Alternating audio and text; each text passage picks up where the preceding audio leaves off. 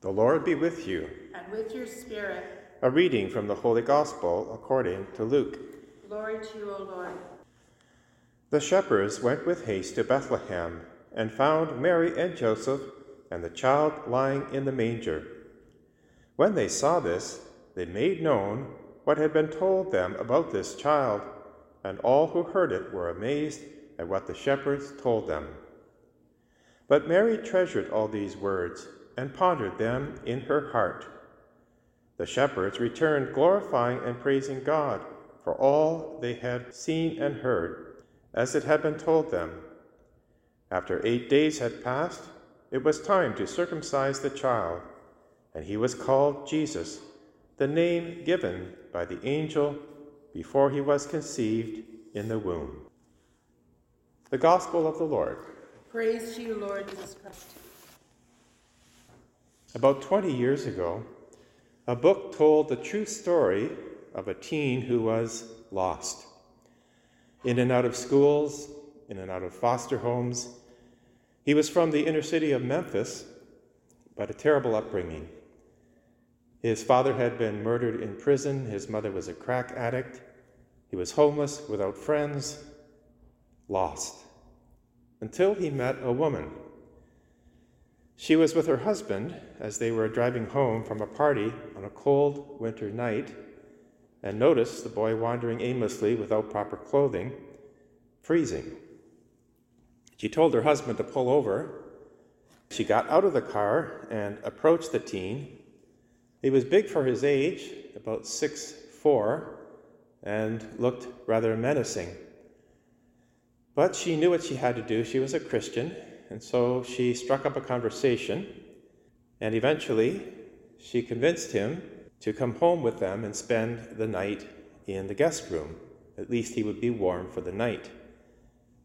He reluctantly agreed. This was the beginning of a long friendship that turned into adoption as he became a member of the family.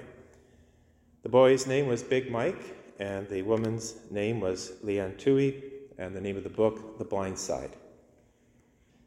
As any good mother, she fought for her son, encouraged him. His grade point average at this point was dismal, so out of a possible 4.0, he had 0.6, which explained why he was doing so poorly in schools. But no matter, she hired tutors. And through long, hard work, he managed to get up his grades enough to get back into high school. And he tried out for the football team. He was obviously big for his age, and he had a natural ability in that sport. So much so that he was scouted by some of the top tiered universities and eventually drafted in the first round by the Baltimore Ravens of the NFL. 20 years later, today, he's had a successful career. He's now retired, but it included a Super Bowl ring. He's married, has four children, and is successful in life. But the intervention of this woman and her family was crucial. I tell this story because it has application to our solemnity today, which is the feast of Mary, Mother of God.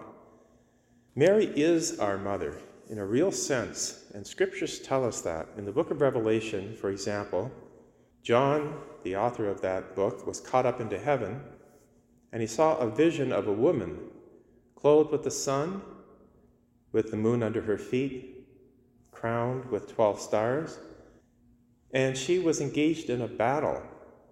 She was pregnant, about to give birth to a son who would rule the world with an iron rod. That's a direct quote from Psalm 2, so that this was a messianic psalm. Obviously, the child to be born is Christ. There was a great dragon ready to consume the child as he was born. And there's the warfare, the conflict. Well, as the story goes in the book of Revelation, the woman fled for safety, the boy was protected, and the red dragon was thrown down to earth. But at the end of that chapter 12 in the book of Revelation, there's an important verse that applies to us. And I'll quote it. This is verse 17. Then the dragon was angry with the woman and went off to make war on the rest of her offspring, on those who keep the commandments of God and bear testimony to Jesus. In other words, us. We are children of the woman. We're children of Mary in a spiritual sense. And there's this warfare that's going on. It certainly went on in the garden because that same great dragon, now in the form of a serpent, tempted our first parents, Adam and Eve, and won that victory, and the fall occurred.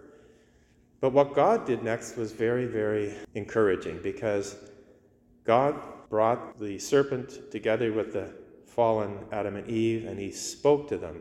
First to the serpent, I will put enmity between you and the woman, between your seed and hers.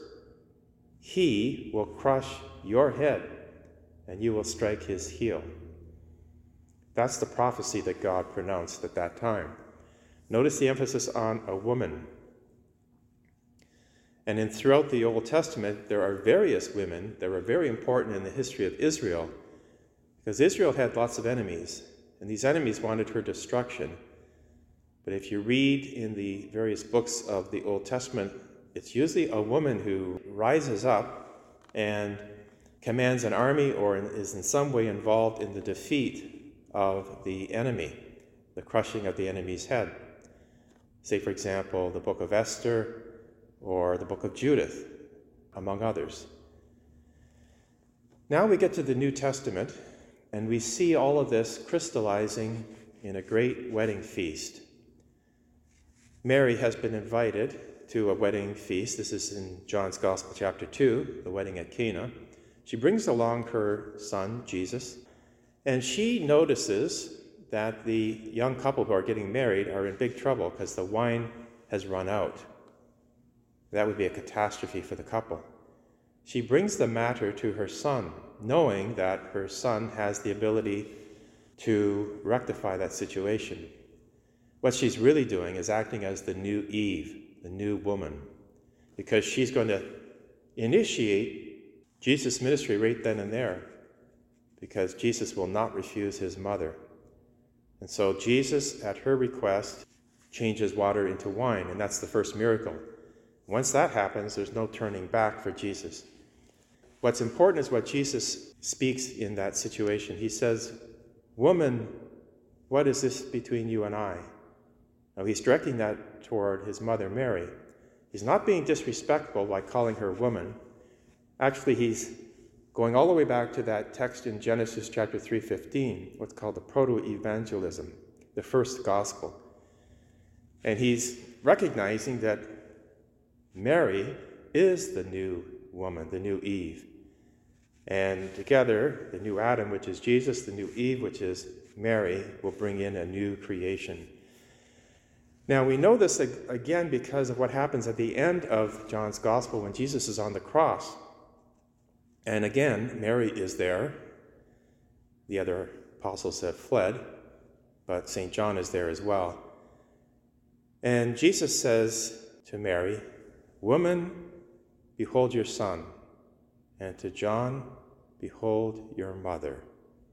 So again, he calls Mary woman because he wants that to be known that she is the woman of Genesis 3:15 that is going to be instrumental in crushing the head of the serpent. So, this brings everything now to our feast today, our solemnity. Mary is our mother, and she is here to protect us, to fight for us, to encourage us. And just as Leigh Anne Tuohy did to that poor boy who was lost and brought him under her wing and the wing of her family, so Mary does to us, but in a much greater way. So we're very, very privileged to be able to celebrate this solemnity and to invoke Mary as our mother.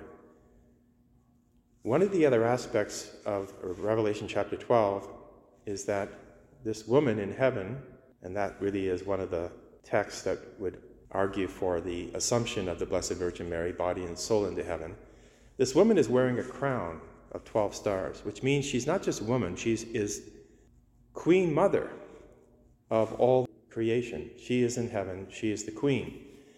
Now, if you go back into the Old Testament once again, 2 Kings, you see that when Solomon was anointed the king after David, Solomon doesn't crown his wife, because of course he's got many wives and concubines. He brings his mother, Bathsheba, and he brings a throne for her to sit upon during his coronation. He bows down to her, and she becomes the queen mother of Israel. And he says something very, very important to her, and that is ask whatever you wish, and I will give it to you. That becomes a prototype in the Old Testament. Every time a new king is anointed, the Queen Mother is also recognized with that powerful position of sitting next to the king and having that intercessory capacity. And that's exactly what Mary now is.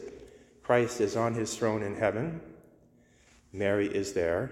She was assumed body and soul, and she's wearing that crown. She is the Queen Mother. It means she has great intercessory power. So let us bring our needs to her and we know just not for our own lives, but the world, because our world is in trouble. One last citation from Scripture, and it's from Paul's letter to the Romans, chapter 16. Paul talks about this crushing of the head of the serpent, which he knows is Satan.